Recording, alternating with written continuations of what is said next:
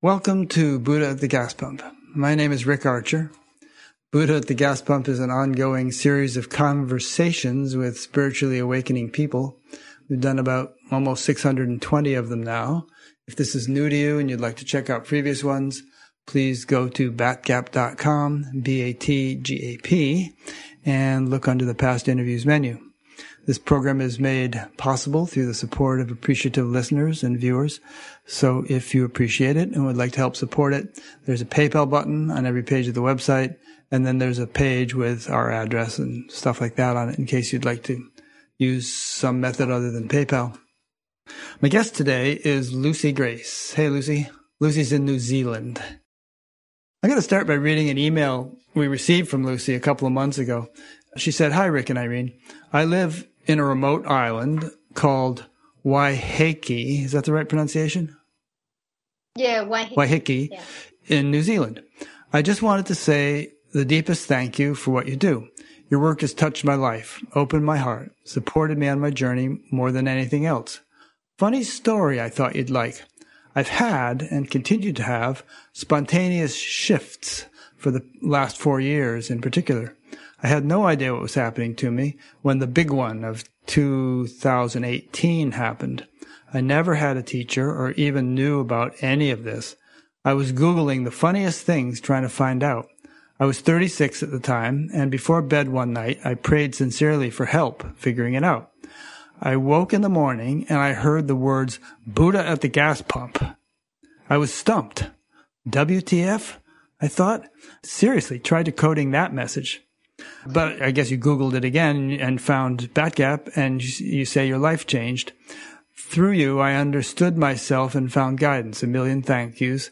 Keep doing what you do. So we were kind of blown away by that message and uh, got in touch with Lucy and started corresponding back and forth. And we've had a bunch of little chats on Skype since then played around with her daughter doing magic tricks and Irene and I, you know, feel like we've found a new friend. We, uh, thought that you, the audience, would really like to hear more about Lucy's story. In fact, when you uh, wrote that thing, Lucy, I posted it on Facebook and people kind of flipped out. They were really inspired by it and they thought, wow, does, does Batgap have agents in uh, the celestial realm or something, which promoting it? but, but, anyway, it's a cool story.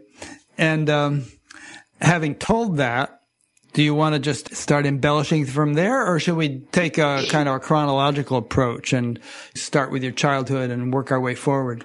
Yeah, I suspect probably childhood and forward would make more sense. Okay.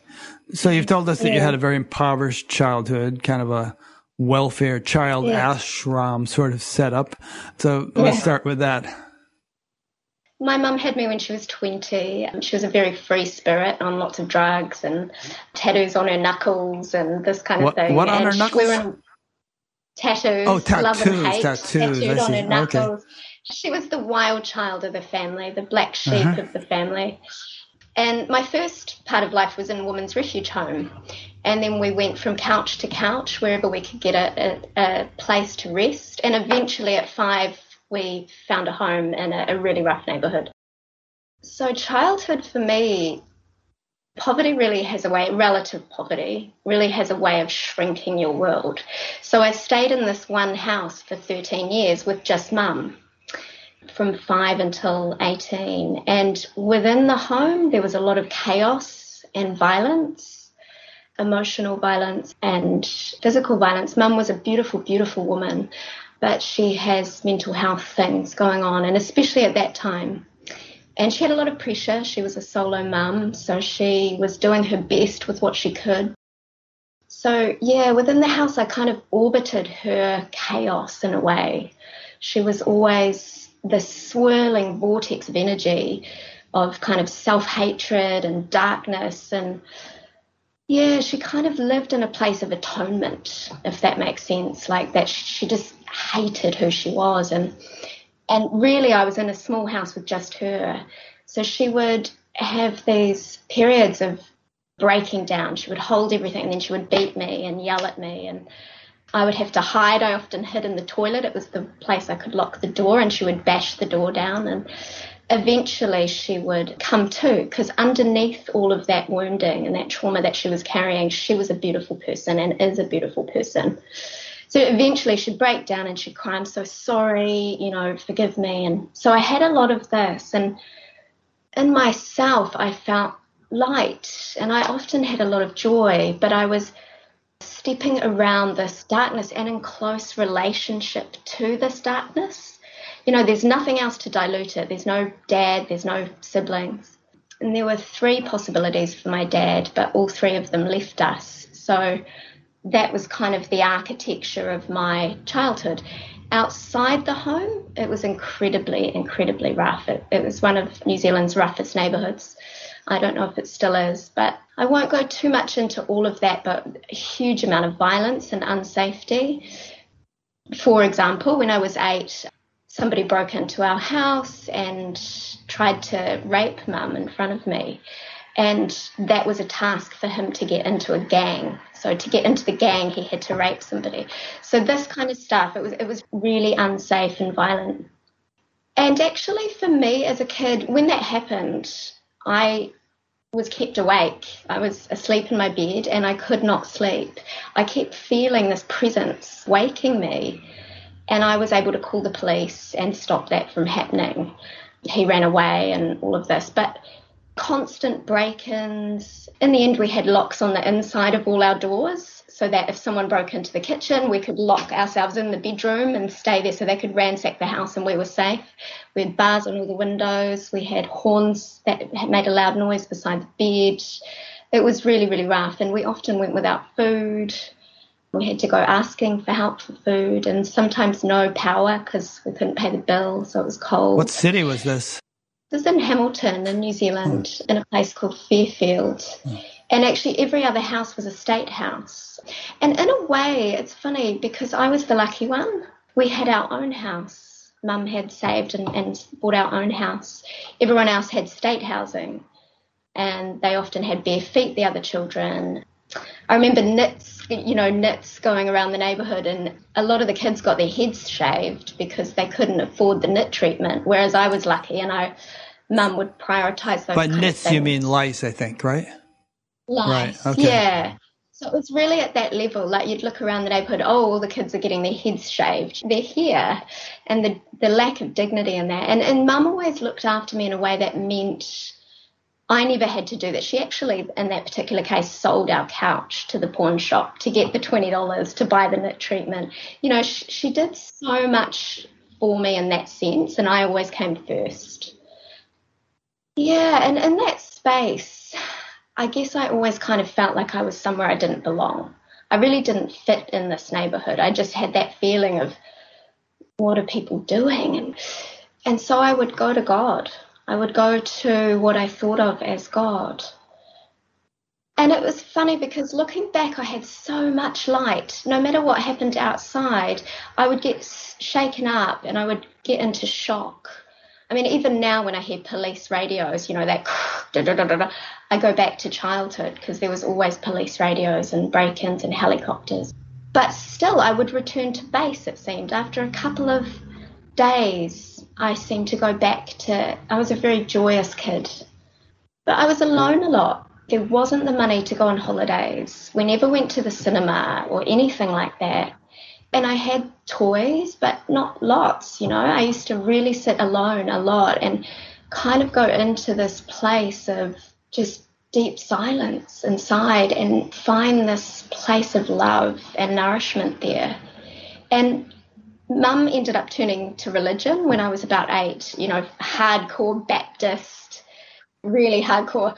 And so I'd go to church with her and I used to get totally into it. I would get hot hands, they'd be speaking in tongues, and I'd be there like, you know, worshipping. And I remember very innocently, I must have been about seven or eight, saying to mum, she was saying, We have to go to church at Sunday, but I don't want to go. And I said to mum, Mum, God's not in church. God's everywhere. Like a human being made that church. And I said to her, Mum, God's in me. I have such a vivid memory of this. He's in me, I said in a childlike way. I'm God too, and we can stay home today. We don't have to go.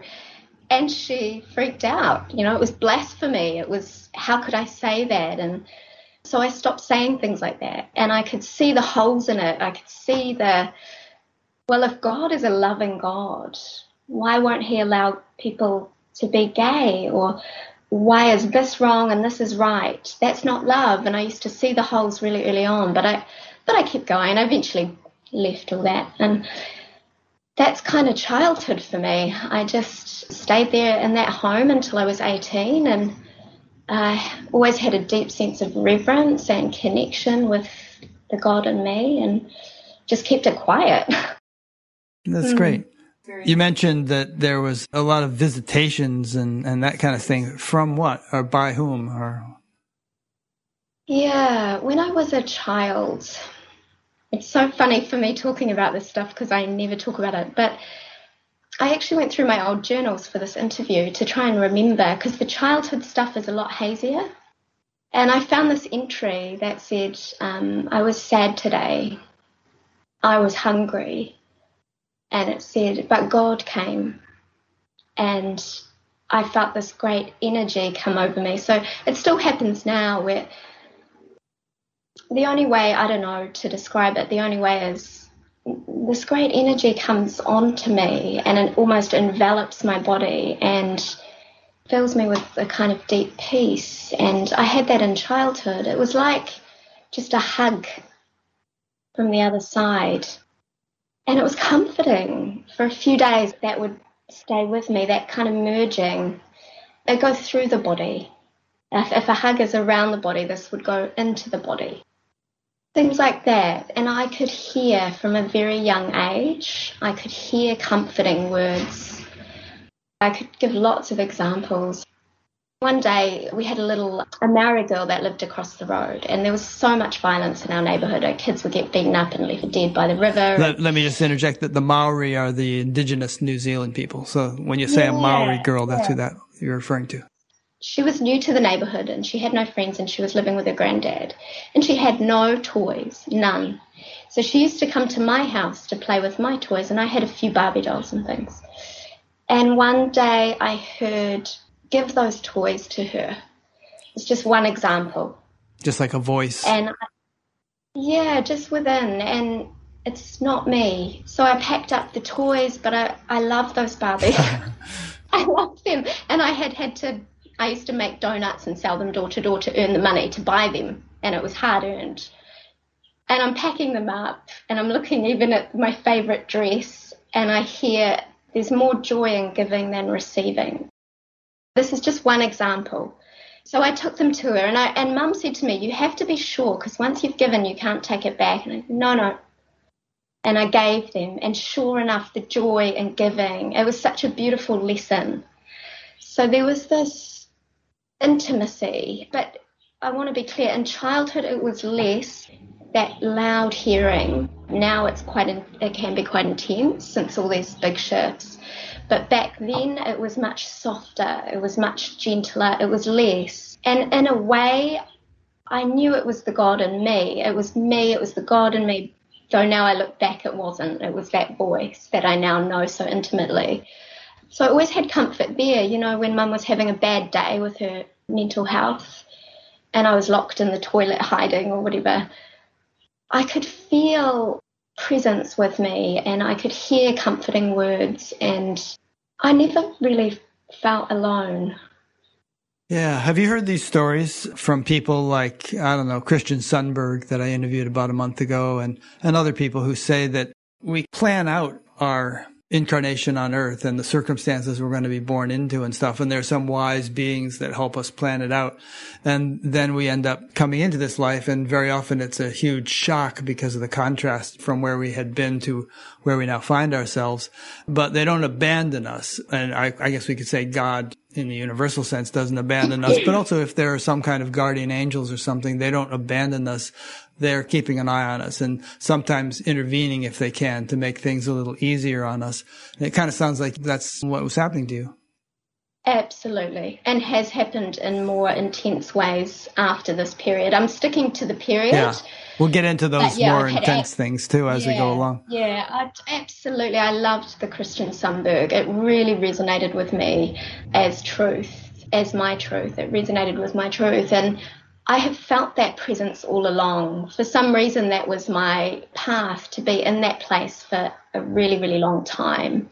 Absorbing the energy of mum, that chaotic energy was imprinting on, on me and all you know, I'm sure you were having a really good effect on her too, just the way you say your daughter has a good effect on you, although in, in a different kind of yeah. chemistry. But uh, I bet you you were as, as, a big blessing to her existence and still are. And look, let me let me be clear. Mum has been the greatest blessing, and I'm not just saying that. She is highly sensitive, which is why she's the black sheep, and she was so in tune with nature. I would have chosen Mum for this reason She's so connected to nature. We didn't have a car because we were so poor until I was 14 when we got an old banger. But we would walk everywhere and mum would point out trees and birds, and there was this deep connection there in nature. She was the kindest. If someone hurt me at school, and I said, Mum, this person was mean, they called me ugly or whatever, she would say, Their hearts are hurting only hurting people hurt others. So the lessons I got from her were vast in that really seeing what a person was and that there was beauty underneath, but the trauma was running the show. So she was a blessing to me. She absolutely. Yeah. And I take it she's still alive the way you've referred to her. Yes, she's still alive though I won't show her this because she is very religious still, and this freak her out. Yeah. So I don't talk to her about any of this. I, I haven't really talked to anyone about any yeah. of this very often. All right, that's a whole topic in itself. We won't get into that right now about why religious people shouldn't be threatened by this kind of stuff and that it's actually a, a blessing, right. but we'll we'll leave that for another time. So, when you were young like that, you didn't have any idea of what spirituality was or that there was formally such a thing or anything. You were just kind of sure. going along, but you had this sense of God and you were getting guidance and so on. Absolutely. No, I had no idea about this whole spirituality. I don't know what you want to call it, this subculture, until literally when all of this kicked off in 2018 in a big way. I never equated it with that it was just, I assumed in a way that everybody had this. And I still think they do. I still think many, many people have this deep connection or these these experiences that they just don't share. Um, so for me, it had always been a very intimate, personal thing. Yeah, there's a polling organization in the United States that's that's done polls of the whole population, the Gallup poll, about people who have mystical experiences, and there's a very significant percentage of the population do, but a lot mm. of people are afraid to talk about them. Yeah, I'm sure. I'm sure. We're always guided. Mm-hmm. We're always supported. So you mentioned there's this big awakening thing that happened in 2018, but I, I take it there were some preliminary ones also? Yeah, so 18, I left home and I went to university. Even then, I didn't know how to apply for university. I applied for one course, and luck, it was one of the hardest courses to get into. And by some magic, I got in.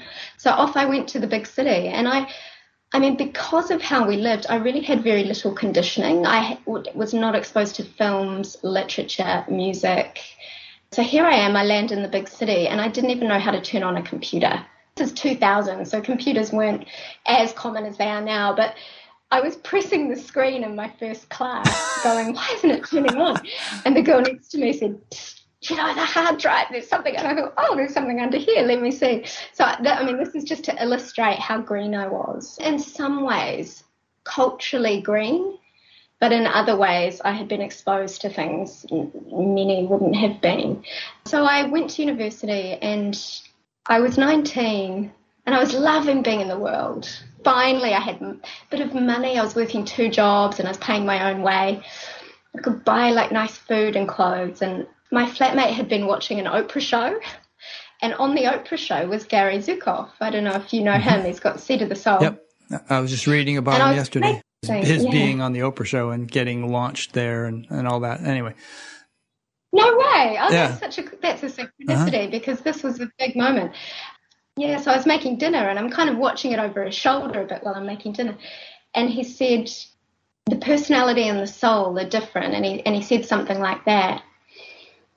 And I was thinking about this for a few days and I bought his book.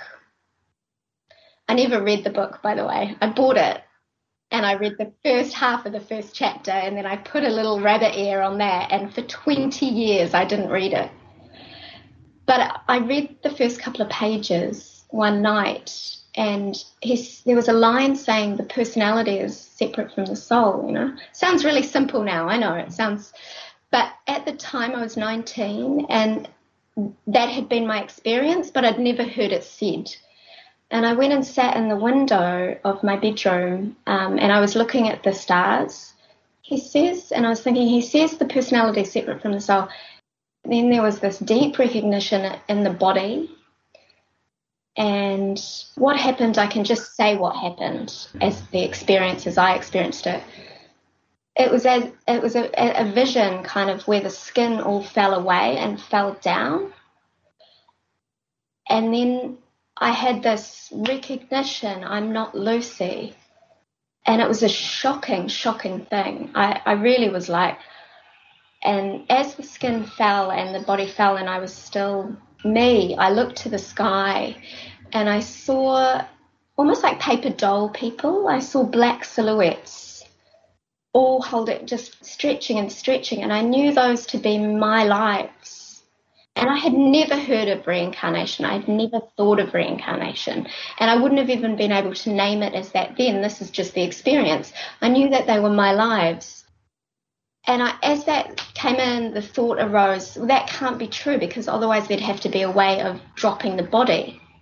And then I realized, fuck, that's death. You know, I kind of went, wait, that's what death is. And I had this shock. And as all of this was happening, there was an imprinted kind of knowing. And, you know, I just want to caveat this sounds really cheesy and trite now, but at the time I have to own it. This is what happened. There was a knowing that there wasn't time. There was a knowing that all of those lives I was looking at are happening now. And I know that sounds cheesy no, no. and like pop spiritual. A lot of people say that. Uh, a lot of people say that time is not linear. We just kind of interpret it as linear, but it's actually everything is happening simultaneously. Yes.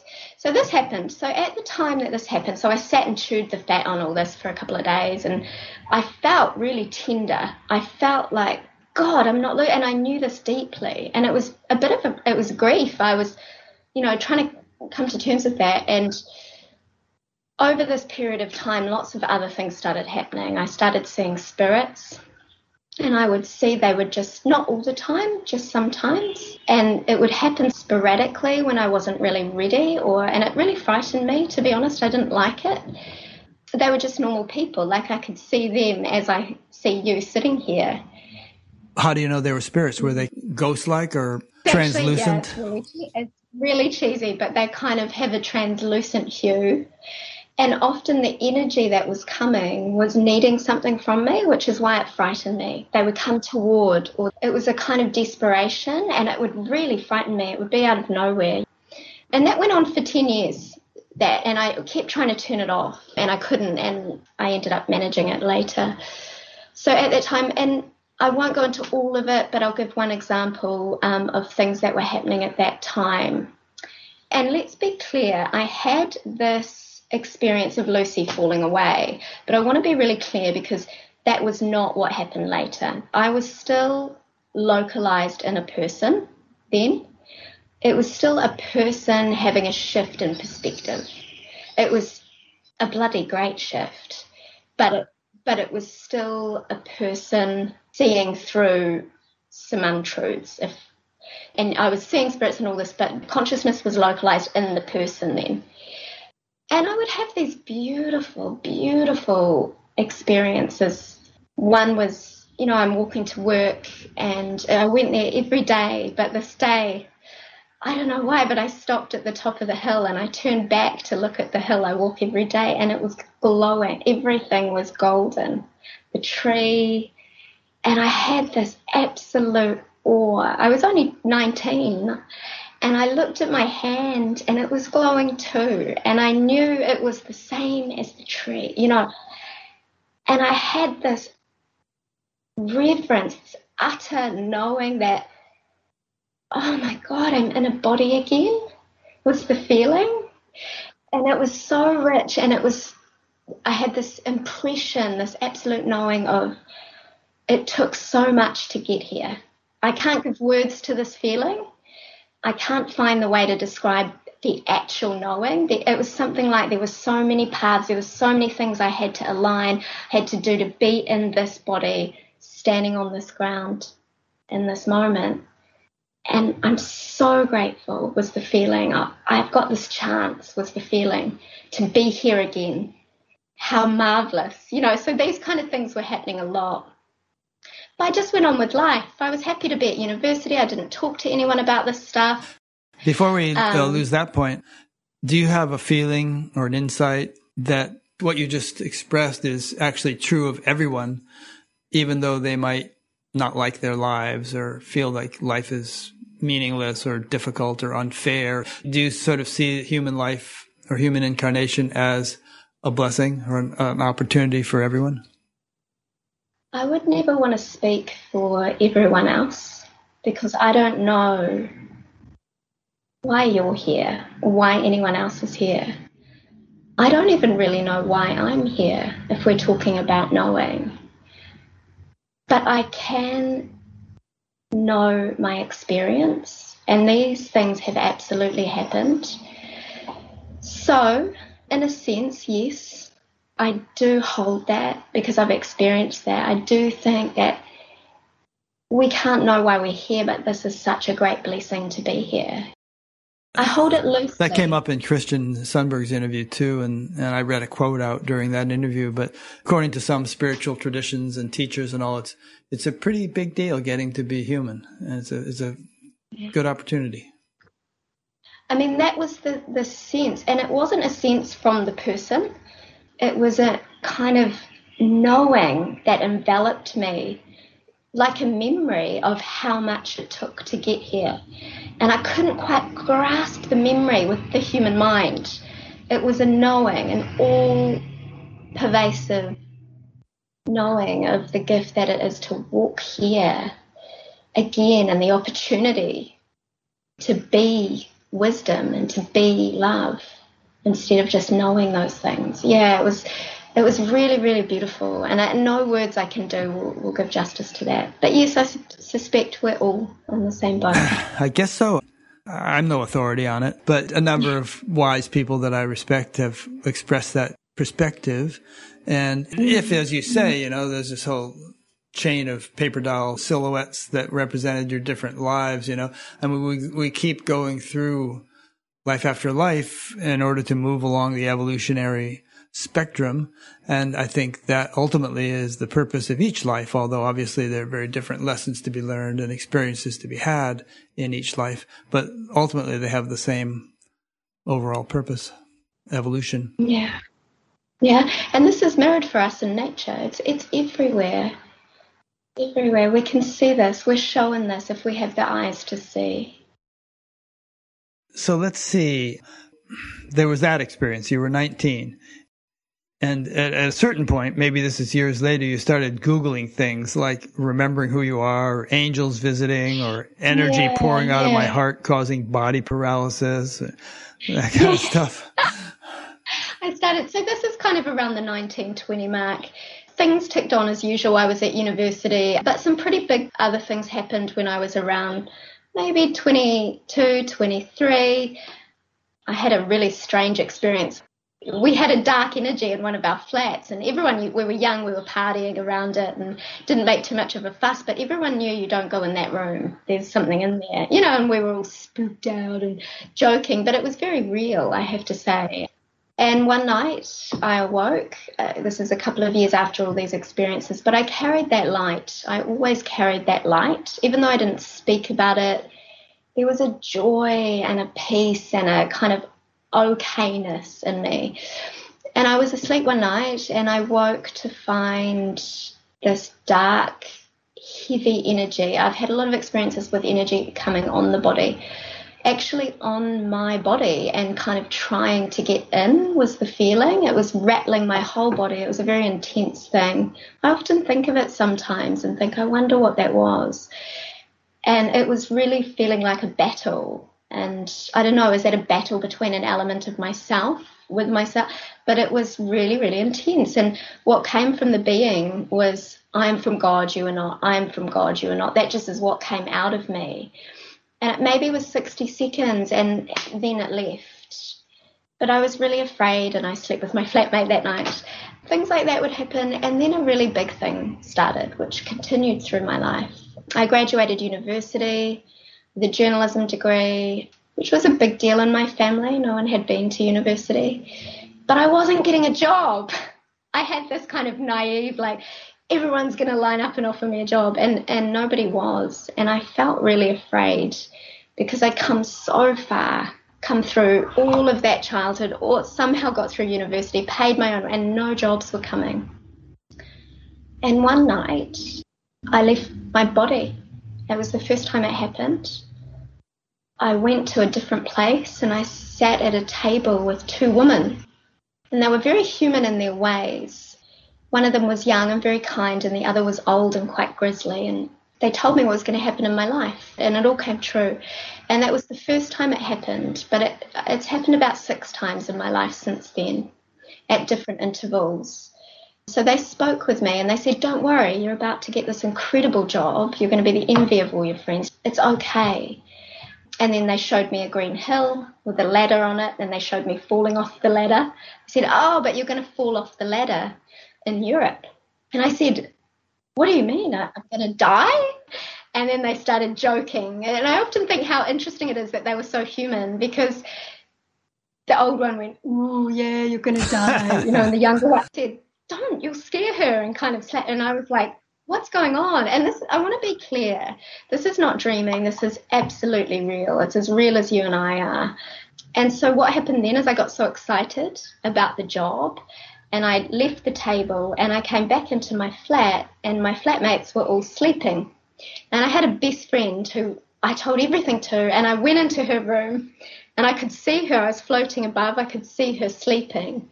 And I really wanted to tell her I'm about to get this amazing job. And I was trying to wake her, but of course I'm not physical, so I can't. But what's interesting here is she kind of went ah, while I was hey, trying to wake alone, her. So something yeah, something was impacting, but I couldn't. So I thought, oh, I'll give up on this. And I went back into my body, which was in the bed. And sure enough, I ended up getting an amazing job at our national news station. And that, that was really lucky. That happened by a series of coincidences. And I had this junior reporter role. And later on, I, I left all that when I went to Ireland. So they were right. So I found myself in the news and hated it, didn't fit there. You're a reporter of some sort. Yeah, a junior journalist. Mm-hmm. In fairness, I made coffee a lot and gave out gave out newspapers to the senior yeah, journalists. And you knew how to make donuts already. Exactly, but it was it was a really lucky landing. I, my friends are working in juice bars and magazine shops out of uni, you know, and I was in this. I was on the telly sometimes, very rarely, but sometimes. Um, but it wasn't I thought I was going into journalism to save the world, you know, to, to make things better. And actually, I learned pretty quickly it was to sell advertising. Um, and yeah, I, I, ended up leaving. I was sent to this woman who had lost her husband and a child in a car accident, and I had to take the camera crew to interview her. And the, the editor said to me before I left, I was there about a year and a half, he said, Get tears on camera you have to make her cry. And I went there and I just, he said, juice it up. I remember him saying that. And I just, I felt so bad about myself doing these, you know, and that was the big one. The others weren't. So I went in and I did. I made her cry. And I went into her beautiful home, you know, into her grief. I was maybe 23, 22. I was probably 22. And I was really conscious that I, I don't know what it is to really love a child or a husband. And here I am going into and so I did it, but I still did it. I said, What are the plans you had that you don't have anymore? And I knew that would make her cry. And after that, the next day I quit. I just said, and, and it's been a series in my life of having to make these choices. Are you going to go with what's true, what you know to be true, or are you going to go with what gives you some street cred or what society tells you you should want? And that sounds a bit cheesy, but it's real. I was getting a lot of street cred from my friends for being at the news. And when I was at parties, people would say, What do you do? And I could say, I'm a reporter at One News, you know, and it was fancy. And I had never been fancy. The little girl in me wanted that. But I had to make this really tough call of saying, I know this isn't right and I know I have to go. So I left and I had nowhere to go. And everyone thought I was crazy. My family thought I was, you're throwing away this career. I could really see the two parts. I could really see I could stay here and be a news anchor and I'll be miserable everyone will think I'm great, but I will be miserable. Or I can just go. So I jumped. And I've kind of done that a lot in my life. It's like, what are you going to choose? You or this? Yeah, these things are like tests. And I, I think it's not just some mundane circumstance. There's some kind of cosmic significance to making a decision like that. It, it's a test, and based on the um, decision you make, it can change the trajectory of your whole life. Absolutely. And I could see that. I remember standing on a precipice and seeing two paths. And actually, there was me and only one other girl who were junior reporters. It, there was only two in the whole year. And she's now a news anchor. And I saw that. I saw that. But it was a hard choice. I mean, I really struggled with it. So I left and met an Irish boy and went to Ireland. This is when all the trauma from my childhood came through. So I'd always buried it and I didn't realize. So I ended up kind of waking in the night screaming a lot and things I couldn't control, like vets when they come back from the war, basically. Yeah, PTSD. Um, was, uh, yeah, I got diagnosed with it. So I ended up being forced to go to a, a, psychotherapist because I was I didn't want to. I kind of had this attitude of no, my childhood will not have any bearing on what's going to happen. I can control what I do, and I can, you know. So I was really like, I'm fine. I'm just, but I was waking in the night and screaming, and I would see people over me, and I was forced basically to go and do the work on the personality structure. And I was diagnosed with PTSD and did a lot of work for a year. And the reason I'm saying this is because I don't want there to be any illusions about that there's just some big spiritual pop and stuff happens. I worked really, really hard on cleaning out the psychology and stuff. I didn't know I was doing that then. I was kind of forced to do it because of the nighttime screaming. My boyfriend was like, You got to sort this out. This is crazy. I was freaking him out in the middle of the night. So I did a series of, of therapy, and right at the end, I spent one year in Dublin. And again, I was sleeping and I walked with that guide. You what? Again, at the end of Dublin, I woke up and I was walking in another plane with that same guide that had visited me earlier. And we were in the most beautiful place, and it was very, very real. And she said to me, You can ask me any question and I'll answer it. And I went and asked her every question I'd ever wanted to know. And she, I, I knew that I had all the answers. And she said, But you're not going to remember any of this when you go back.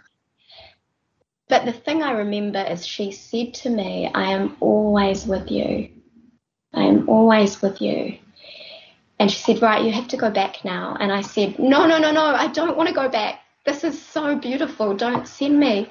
And she said, You must. And I heard da da da da da da da da in this place. And I looked around saying, What's that? And then poof, I was back in my body in the bed and the alarm was going. Da, da, oh, the alarm, yeah. yeah, but I was wide awake. Yeah. And so there was this, it feels like they gave me this gift of the alarm being in both places. Yeah, I, it was this complete validation like, oh my God. And looking back after that, I had six years in London, which for me was the only period in my life where I was really separate. I went through the six years in London of being really untrue to myself and going as far from grace as I possibly could. Well, not as I possibly could. There could have been much worse, but you were still with the Irish um, guy, right? Yeah, I married the right, Irish right. guy, and, and um, in the end, and um, so I went to London, and I was in the city and I was kind of free. It's the first time, I think it's the time I really went to sleep. And the only way I can explain it is normal stuff. We were just partying a lot, drinking a lot. We'd stay out dancing and drinking until 5 a.m. And we had this group of Irish and English friends, and we would stumble home as the birds came. And you know, we were in the pub every day after work, and I was never good with drinking. I would get so unwell, the body really said no. But I kept trying. I'm determined, like, to be part of the gang, you know. And just in my relationship, I, there was a knowing, a deep knowing that it that it wasn't right, but it was safe, and I had huge compassion for that little girl in me that needed safety. But I just wasn't being true in so many ways I wasn't being true in my relationship. I wasn't being true in my job. I was staying quite small. I was working now for big international NGOs and I was offered promotion after promotion and I kept turning it down, saying, No, no, I want to be free. I want to travel. And I was traveling all over and I was kind of hiding. And what I've come to see is, you know, there's a million ways to hide if we want to. And that's really that period is what I was doing. And I think that's why the guide came in before that period and said, I'm always with you. And I'm glad I did, actually. It was probably really beneficial to go through all that, to kind of really live in a way that wasn't true. Because then you you know the difference, right? Yeah. Here's that quote from Amma. Keep hope and use hardships to rise. Only when one gets a few blows in life does one learn to look within. It is when we experience tragedy that we wish to learn how to transcend that sorrow. That is so beautiful. I can feel that. I've often thought of it like someone said it to me once and it stayed with me like an arrow. It's like the deeper backwards you go, the, the deeper down you go into suffering, the higher you can go. It really breaks open the body in a way and increases sensitivity to bring you to this place of deep listening and deep receiving because you're in pain. And you don't have to be in the position I was in, you can just be a normal person whose parents don't really give you much attention. Yeah. And people shouldn't be thinking, okay, I think I'll party for the next decade so that I can be really spiritual. So that's not what we're suggesting. No, no, no. And the, the partying wasn't the suffering. That was the hiding. That was really not facing what I, what I knew to be true. And I had a huge empty hole in me. I would be at the pub talking small talk, thinking, at the deepest part of me did not want to be there with every fiber. I knew it was wrong, but I, it was in that delusion. You know, I was just like, this is not me. This is bullshit. But it's what was happening. Yeah. And uh, I, I honor that, you know. So, how'd you finally get out of that phase? Uh, we left London and we came home, and I got really sick. So basically, I wasn't doing what I should do, and I, I hit a wall. Looking back, didn't see that then got so sick and nobody knew what was wrong with me. I went to every doctor, every naturopath, every holistic doctor, and the blood test kept coming back as your white blood cell count's really high, so something's wrong, but we don't know what. And I was so ill that for about six months I was just in bed most of the time. I completely lost my voice for six weeks all of it. There was a period where my partner, the same Irishman, had to wash me in the shower because I couldn't stand up and I would be on the floor. And there were diagnoses of chronic fatigue or fibromyalgia. There were all these different things floating around. But it was really these syndromes where people didn't know what was wrong. They, they bash you into a syndrome. You know, there are examples and, of that kind of thing happening to people prior to a spiritual awakening. Adyashanti went through something like that. St. Francis of Assisi went through something like that. If you ever saw the, the movie Brother, Sun, Sister, Moon, he was like really sick and in bed for a long time. And then when he finally came out of it, there was this, you know, it was a whole new world for him. But there are numerous, numerous examples. It's, it's, I don't know what it is exactly. Maybe some huge load of karma being worked off, or maybe nature is forcing you to just shut down so you can retool your whole orientation. You know, looking back, I see that quite clearly, and I've often reflected on it. At the time, it was honestly agony. I was really frightened. I had been fit. I used to be one to go to the gym and do a spin class followed by a box fit class. I had been vibrant, and all of my vibrancy was gone. I couldn't do anything and I was really frightened. I used to lay and of course I told my boyfriend, You go out, you do things. I used to just lay alone all day and looking at and I couldn't sleep all the time, so you just lie there. And I think there's a couple of benefits to this if I see it from the higher perspective now. And one is it kept me out of life. I had just got back to New Zealand. There's no coincidence this happened when I just got back. It was a couple of months into being back. So I couldn't rejoin my friends. I couldn't re-establish a life that would have continued like the old one. I was kept out. Look back at my life, all the time I was kept out of normal life.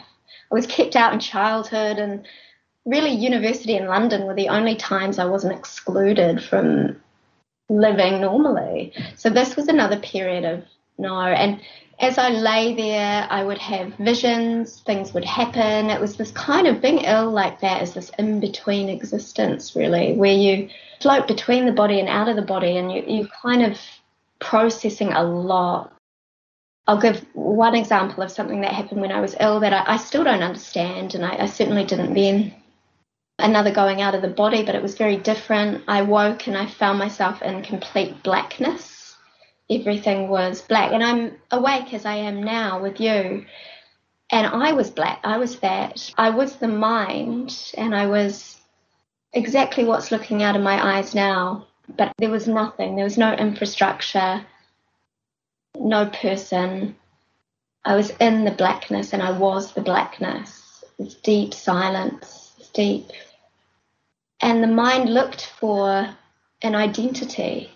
I looked for where's, I know I'm supposed to be a person, but I couldn't remember which person. I felt around with my mind for an identity, there was nothing. I felt around for infrastructure, there was nothing. This is black and I am that. And then fear came in, this kind of current, this very gentle current of fear, and I went through this tunnel, this sucking, and I went back through the top of my head again. And as I came into the body, filled the body. The memory of, oh, I'm Lucy came in. I'm this, and I have parents, and I have da da da. And as that all came in, I saw a cross, and it was time, space, and I, t- I knew that was my location. Okay, I get, I've got an identity, I've got location. And then interestingly, the bedroom I was in sprung up like that. Kind of went around me. As I came into the body, up sprung the bedroom. And here I was. So, this is when I knew nothing about anything of this. I'd been deeply unwell, I'd hardly been doing it. And I remember the shock of it. And I remember sitting up and feeling like it was like a hologram springing up that was the most impactful part of it for me was when, and I'm looking around, but what am I going to do? I looked over at my boyfriend who doesn't, I never really shared any of this with, and I thought, I'm not going to wake him up and tell him, so I just left it. I might have told him, I can't remember in the morning, but things like this would happen when I was sick. Eventually, I was working, and so hearing, we were talking about hearing before, I would get told where to work back when I was in Ireland and I wanted to work in humanitarian, I heard the word UNICEF and I Googled UNICEF and I ended up getting a job in London.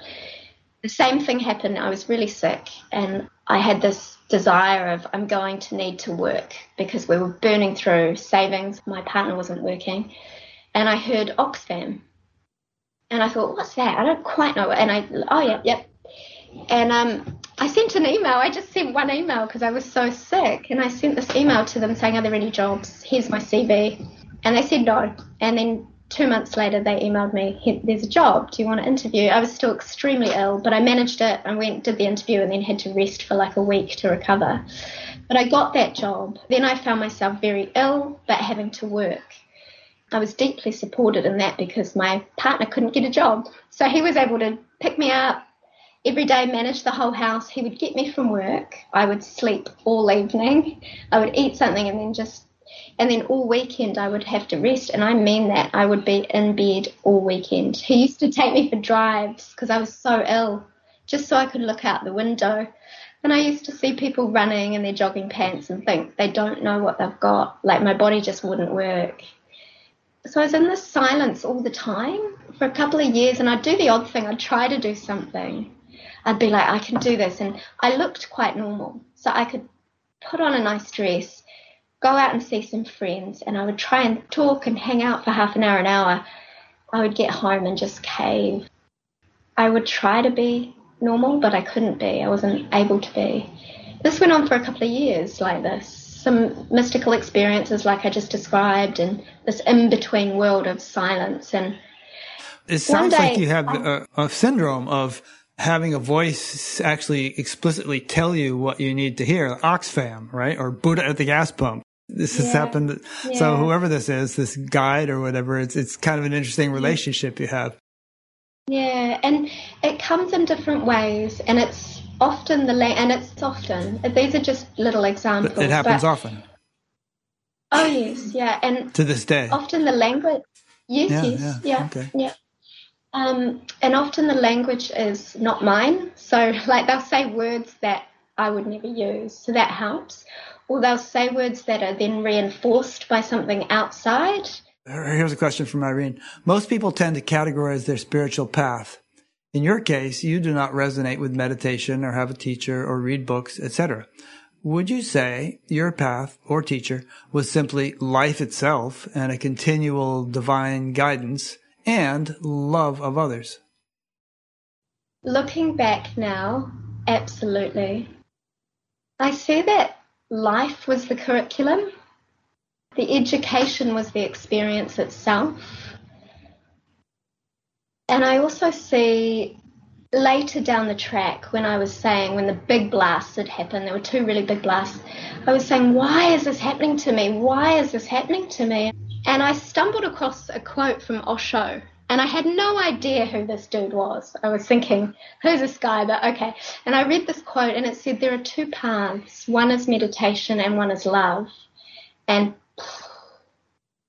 it really landed because, you know, I'm conscious I don't want to sound cheesy with saying this. So I want to be really clear that when I say love, love for me is not experienced in a kind of fluffy, saccharine, wishy washy kind of way. This love is deeply, deeply settled and deeply powerful. And it can say no. And, you know, it's not this like, I'm love and light thing. It's very whole and it's really in the body and it's very powerful and deeply compassionate. And, you know, it's not my love. I don't own it. I don't think of it as mine, but it has always flowed through me. For an example, and I thought it was normal, and I still think it's pretty normal. I think it's just clouded over in some, but I was on the tube in London one day, and I don't know if you know the tube. It's like a subway. Like a train station. Yeah. yeah, subway. I love that word, subway. And there's all these people, and I'm only five foot two, so I'm quite little. So I'm under all these armpits, and they, they squash you like sardines, right? And I was with my friend, and I would get this, I get it a lot on public transport. I would just get love just rising and rising. And this is when I was in my lost years, you know, I was part, but it's still there. And this love would just, and I turned to her just, and I said, Do you ever just feel like you love everyone so much? And she looked at me and I said, I just want to hold them and tell them it's all going to be okay. And she said, no, I hate people. That is disgusting. and I remember just kind of going, oh, I've had that a few times where I've shared this feeling and it hasn't really landed. And I think people see it as either foolish or insincere, and it's none of those. Sounds good things. to me. So that love has always been ever present, and and it's why I went into aid work. You know, it's I couldn't see. I needed an outlet for it. What was that thing about falling um, off a ladder on a hill? Was that a literal experience or some metaphorical thing? No, it was metaphorical. So I left. They said you're going to get a great job and then you're going to fall off the ladder in Europe. So I fell off the work ladder and went into yeah the aid work, okay. uh, which was incredibly fortunate. It was so competitive to get into humanitarian aid and to jump from this journalism role to this humanitarian aid role was I was really grateful. I was really lucky to that when I wanted to do something, when I put my attention on it, I seemed to be able to do it. So that was Oxfam. No, I went through Fair Trade in Dublin, mm-hmm. and then UNICEF in London and Save the Children in London for years, and then Oxfam. I can't remember where we were. Well, we were, you went through that phase where yeah. you were so sick, but you got the job yeah. with Oxfam, you said, and you had to yes. just recuperate all the time when you weren't working. I think that's kind of where we left your story. So some mystical things happening and, and recuperating. And anytime I tried to join life, it was a big no from the universe. And I really had to face myself. And I ended up in a leadership role in Oxfam. It was a really big job and got married bought a house on, on Waiheke, this tropical island, and was really going like for the three big M's, you know, marriage, matrimony, and mortgage. I kind of was doing the normal thing, and but there was so much of me that was kind of just holding it together. When I look back, I was kind of walking this path that never felt true. I loved the work, and I was shining in the work at that point, and I was giving the work all that I was but I knew that the there was some quiet voice in me that knew the marriage was not right, but it was really shut down because I was too scared, you know, and I have such compassion for that, too scared to leave the safety. That person had been the only safety I'd ever really known. You know, I'd had this crazy childhood. I'd done everything by myself through uni, and he was this beautiful man, and we were best friends who was very stable and very loving. But there was so much to me I often felt unmet. So I'm in this marriage, and one night I had another one of those experiences where I was told what was coming. I had a lot of, I know it to be lucid dreaming now, but back then I didn't. And you know, there was no conscious or active spiritual search for me, but I used to have a feeling of wanting to know the truth. I had this constant, like, I want to know the truth. And in these lucid dreams, I would be like, oh, I'm dreaming. I can fly. I'd have fun. I'd like fly and I'd do fun things. But I'd always try and find another person to ask them, what are we doing here? Tell me what I'm doing here. And it was like often they would talk. I find this amusing now they would speak and tell me, but there was a, a, huge whooshing sound in my ears so that I wasn't allowed to hear what they were saying. This particular night, I'm in a lucid dream, and I asked one of them, What are we doing here? And she said, I'm just going to tell you what's coming for you. And she said, You're about to have a baby girl. You need to prepare yourself. And you're about to go to Europe you're going back to London and you need to let go of a particular thing in London or you never will. And I said, I'm not going to London, we have no money. Then I left the dream. And I went to work the next week, and sure enough, my boss said, We need to send you to Barcelona for work. Why don't you take a few weeks in London? And then I thought, I'm definitely pregnant. told. And I was, I was pregnant and I knew it was going to be a girl. So off I went to London. And, you know, these things were happening. I wasn't at all awake in that way. Lots of that lucid dreaming stuff. It's, it's really picked up since the big shifts. And basically, I had a girl, a little girl, and a wonderful pregnancy full of light and ease. But the minute she was born, it was a really violent labour. She got stuck and she was round the wrong way, and it was 40 hours. It was like, I know, a full working week. And I was determined to do the birth vaginally. So I was saying no C section. And I just remember being in the space of saying, This is the most horrendous pain. And I hadn't got any anesthetic. And she got stuck on my hip and the reason this is relevant to this is I'm pretty sure that as she was being birthed, I was so determined to do it. I think she might have moved energy or she'd broken open the body in some way that set something off. Because it was like day and night. I had her, I'd had this glorious pregnancy, and I was up ladders painting the house at, at 40 weeks. And then I had her and this detachment and this blackness actually feels really tender to talk about it because I had all of this stuff during my life all the break ins, all the violence, all the trauma, the illness, even when I had the illness. And I felt at my worst, I could still feel the light inside. I remember shuffling down the street when I was practicing walking again, and I was trying to, if I can just get to the end of the street, I would be amused because I could still feel the lightness of my being under the illness.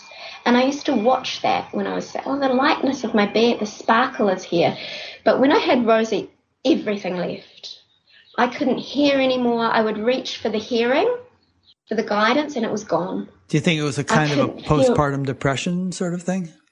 It lasted two years. I think, looking back, that it was needed. It was part of the process, and thank God I wasn't diagnosed with postpartum depression. And I wasn't. I went to a doctor, and they said it might be, it might not be. But that if they had medicated me, I don't think I would have gone through this beautiful natural process that life had led me through. I basically needed breaking open. It's like everything else hadn't brought me to my knees yet. It was like, no matter what I'd been through, I was a fighter. And it's like I needed this absolute annihilation. And it was. Kind of a dark night of the soul, not, then. I read that later and it resonated. I read it much later and I thought, God, was that what that was? But I couldn't find God. I, I just couldn't feel. I'd always felt it. And she didn't sleep. So I was waking up at one point in one month, she would wake every half an hour. And like, imagine that. I mean, really imagine a couple of years of not sleeping. Having, having this... met Rosie, I, I wouldn't be surprised if she still carried on like that. She's such a bundle of energy. She's awesome. She's such a joy. yeah, she actually sleeps now. I'm super lucky. And now she sleeps till like 8 a.m. Okay. And yeah, it was the most shocking, intense. And I was 35 when I had her. I was living my life, and suddenly I and I would move to a new place, so I had no support. I didn't have many friends yet. I had to leave my job. So all of these things that made up Lucy were stripped away. So just to tie up a little job- loose end here with what you said, it sounds like you said that if you had opted for a C-section or if you had allowed them to numb the pain in some way, you wouldn't have gotten the full lesson or something that you needed. You wouldn't have had the experience that you needed to have in order to shift you into this new period of your life that you're, you haven't finished telling us about yet, but that actually had a good effect. Yeah, I don't know. The truth is, I really don't know. I don't know if it was the birth or if it was something else. And I did have drugs. I had to have drugs on my hip when she got stuck in my hip. It was just the rest of me wasn't. There was no drugs. So all I know is I had this weird determination to have her that way. And the doctors kept saying, look, you've been in labour 35 hours, 38 hours. Let us cut you and we'll just bring her out. They weren't worried saying, about Lucy's well being under those circumstances? They did. They got to the point where they said, if you can't I mean, I meant it, to say uh, Rosie's, not Lucy's, yeah. Rosie, yeah, I understood. They got to the point where they said, if you can't do it soon, we're going to wheel you in. And some power came over me. I mean, I felt like a lion. And really, it's otherworldly. And I just went, I have to do this. And I just did it. I don't know. I don't know how. I mean, they cut me and they want to, they used a sucker and it was just carnage. And then I hemorrhaged and they almost lost her and she was all grey and it was gnarly. It was gnarly. And it was beautiful. It was all of it. It was absolutely all of existence and one one kind of experience. I remember when I when I was having her and she was about to come out, I was suspended in some other world and I I felt just completely like a warrior. You know, it was beautiful. So it was beautiful and it was horrendous all at once. But what I don't know if that was what did it. But I went into this period of having to let go of every attachment I ever had. Wearing nice dresses, going, sitting in the boardroom and feeling meaningful, doing work that I loved, all of my friends, again. And I was really isolated. I had this little mother's coffee group, and they were all like, baking and had like nice hair and I would go along like with my crazy like and my, my kid who didn't sleep and, and wouldn't have even brushed my teeth. I'd hardly made it there and I'd be like, Oh, they're all perfect and I'm just this awful mess of a mother. And I, it didn't come naturally to me. I, I was very selfish back then. I had lived 35 years just doing what I wanted. So there was a real giving, up, having to give over and bow to this other being, you know, having to be in service to this other being is really hard for me. For some people, it comes naturally. It didn't for me at that time. So two years of yeah just blackness and anyway she never ever slept she had severe reflux she was in and out of hospital i couldn't really leave the house very often because she also couldn't feed. It would take her two, two hours to breastfeed two to three hours instead of 10 minutes. So i would have to stay in the house all day by myself feeding this child. And i basically lived there was no day and there was no night. It was all one thing. And she would never nap. I had to walk her everywhere and I had bleeding feet and I used to cry behind my sunglasses. And I had these, you know, my close family, but they wanted me to leave her to cry by herself. They said, just put her in the crib and leave her. They said, that's how you guys were all raised. That's the old and, Dr. Spock thing, which has been refuted. Yeah, and I couldn't, I didn't know about any of the theory. I just knew I can't leave this baby. She needs me. And so there was a complete I was tempted. Everybody was. I want to be clear. Like everybody was telling me to do that. Everybody, the people I loved, and I couldn't do it. I just couldn't. So I had to go to her every hour at night to rock her to sleep. It was the only way she would sleep because she had the reflux, the vomiting. She had to be upright. And I want I want you to really get a feel for this because it was awful there wasn't any night, there wasn't any day. It was constant. I couldn't eat, I couldn't shower when I wanted. I mean, whole periods of three days would go by and I'd hardly showered. And it was really breaking me down, you know, breaking down the personality. And anyway, at eight months old, she was about eight or nine months. And for all this time, I kept saying, Why are you doing this to me, God? Why? Why? And I'd talk to God and I got nothing back. I mean, and one time I called God a cunt. I mean, this is how terrible it was. I actually, and you can edit that out if you need to, but I actually was so lost and so angry. Like, why are you doing this? Suffering just never ended. I had all the curtains closed mostly to rock her in the day because it was the only way. I was crazy, and it was crazy. The whole thing, my husband was off at work, and he was a brilliant father, but he had to work. And I said, you're, you're a cunt one day. Like, I just got so angry. And this is the rage that was in me. I would punch walls, I would lock myself in the car and scream. And I just felt like everything had been broken open, just raw, completely out of control. So I, I asked this particular day, it was another moment of rocking her in a room. And this time I asked in a way that didn't care. She was eight or nine months old. And I said, why are you doing this to me? And I heard, finally, that I heard. And what was said now looks to me really cliched. And I'm a bit embarrassed to actually say it because it seems really silly and cliched. But what I heard, and it, it's, I just have to because it's true, is to give you the opportunity to transcend your ego.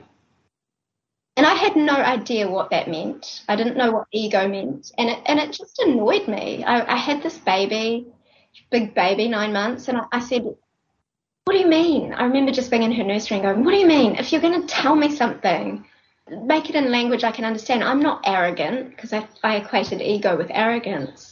And then I said, Oh, just go away. And woof, they went. They really felt this. Any guidance that had just, I was gone again she was only nine months then, and I still had another year. And I'm glad I didn't know this, but I still had over a year of mm. going through that stuff. Think, yeah, of going through that stuff, and just just the hardship of trundling through with with this baby that just didn't sleep, was ill, really being alone again. And then the Big Bang happened. So I had this conscious parenting book that I was reading, and it said by Shefali Tsabary. It's a parenting book. And it said, follow your breath. Just if you need to calm down, just listen to your breath and shut your eyes. So I had started doing that. I had started, I didn't think it was meditation. I just started closing my eyes. And after a couple of days of going into that space, I had this urge to go and sit facing the sun and do that, and I did it. And I felt God. And this was massive because I hadn't, and I felt deep, deep shame. I mean, I'd called in the coach. so I was sitting in this room with my being open, listening to my breath, and felt God. And my whole being felt so shameful. And then another thing came where it was okay. And it wasn't God making me okay, it was me making me okay. I had this inner feeling of, I'm loved, it's fine. You know, this is what it is. And I almost atoned myself, if that makes any sense. And then a few days later, Rosie was over two now, running around. And we had this horrendous day. She kept falling and crying and spilling her milk and screaming, and it was just constant, and I was exhausted. And up until this point, my whole journey of motherhood had been to say no, no. Every time I had to go to her at night, I was, ah, like, why? And it was always no. And then it's a really simple moment, but she fell again and started crying. And I felt this, ah, no, can I not just be free? I just want to be me and I have to serve this other being and ah, feeling. Oh, I feel quite moved talking about it. I looked at her little face and I don't know what happened, but everything in me folded in on itself. And I just gave. It wasn't conscious. It was just happening. I just gave over. I just gave in. 37 years of fighting. I don't know. It just absolute, complete surrender. And anyone looking at it from the outside wouldn't see a thing. They would see a baby crying and a mother turning toward that baby. And she held out her little arms to me, and I picked her up and my whole being engulfed her. I took, I just fell into her. And I don't know if this will translate in words, but I heard her scream go into this high, high pitch that I had never heard. And I'm a mum, I know every cry. This high frequency. It was something, it was a dance we were in together. It was giving over to each other and I sat after that. She was better. I'd held her and, you know, nursed her back. And there was such a tenderness in me. There was such a a visceral, bodily, you know, she kind of broke me bodily. Like the heart was just the half of it. And I sat in nature and I felt odd, exhausted, and completely open. And I can still remember it was October 2018. And over the next few weeks, everything changed. Everything changed. When I talked about that opening I had at 19, I was still a person having a perception shift. This was completely different. I became everything and everyone. Sorry, I've just got this lovely old man who's visited. He doesn't know me. Hiya, Tori in bed. I'm on a call. How are you? Are you still in bed at half past ten? No, of course not. Hey, I can't talk because I'm on a very important platform. I'm really sorry I can't anyway. That's all right. Yeah.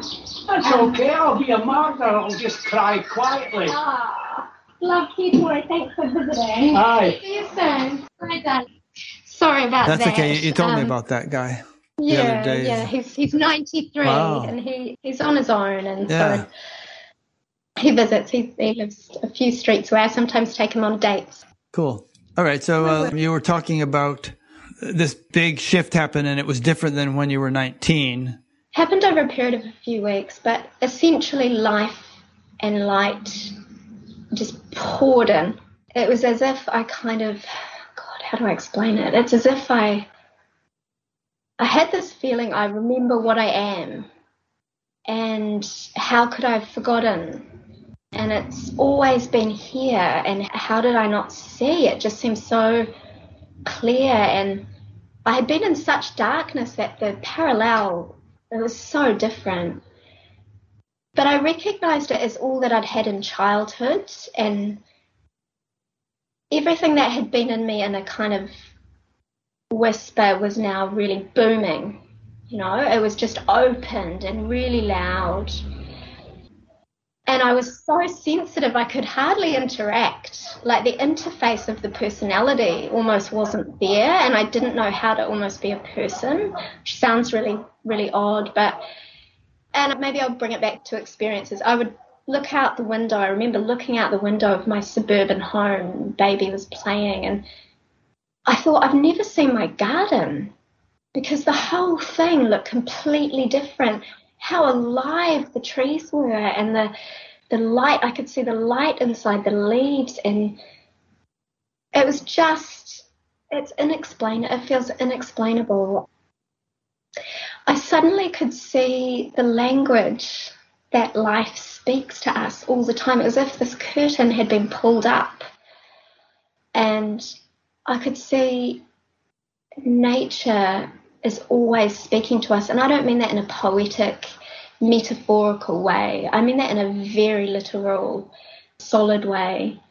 Life actually communicates with us. And suddenly I could see it. So when this happened, for example, I had 14 rose bushes that I loved. I planted on Rosie's first birthday. And when this first happened, I looked out one morning. They had been beautiful, healthy plants. They were all dead, all of them. And right beside it was a, a bird's nest with five dead baby birds. And I went for a walk and there was a dead rabbit. And this is all in one day. This is just an example of how nature speaks to us. And I knew I am dying. Did somebody spray nature some chemicals in the area or something? No. The rose plants had pink mold and we hadn't noticed it, but it was horrific to look out and see all of them like brown and dead. And, you know, that's an obvious example, but life is subtle and it's subtly speaking to us every day. So I've also had that as a teacher. So when this kind of curtain was lifted, I could see it's almost like reading the runes or divination of some sort. I can see what's being said and the reflection of what's happening, and everything has the meaning. So the dead rabbit and the dead rose bushes and the dead baby birds, that was a, a message? Absolutely. It's just a reflection in a way. It's a reflection of that I was dying. There's a, there's this part of Your me that was, dying. dying. Yeah. Yeah, yeah.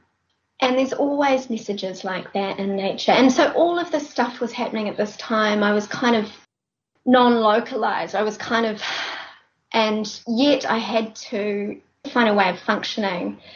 And I was working, and everyone kept saying at work, What are you doing? You're floating. You're like, and I was in this other space. Nothing hit, everything bounced. And it was kind of a state that was. That was a state for a period of time. Anyway, I got this sense I have to leave my job. Yeah. I mean, were you getting anything accomplished anymore at your job, or were you just a space cadet? I was. I was. But there was a knowing that it wasn't true for me. There was a deep knowing that I've come to the end of this now. And really only took two months. As soon as this happened, I knew I had to go. And I handed in my notice. And because I was in leadership, it was a, a long period. And then the guidance started coming in really thick and fast and really loud. So, for example, this is a sweet story about guidance and how we're always supported. The day that I was leaving my job, I was sad because I loved that job. I'd been there six years. They were my family. I loved it. But I knew I had to. Again, that choice of are you going to align with what's true or are you going to align with, you know, feelings or what you love? So I had to leave. So I'm there in the morning, sitting quietly before this last day, and I hear, have a look at what the meaning of your name is. And I thought, oh, all right. So I had a look and I had a vague idea, but I've kind of hadn't thought about it for years. And it means light. Lucy means light. And then I heard kind of sweet chuckling. And I thought, what's this about? And I went into my job and I was halfway through the day, I'm tapping away my computer and I look up and the whole organization of 40 people had done a circle around me.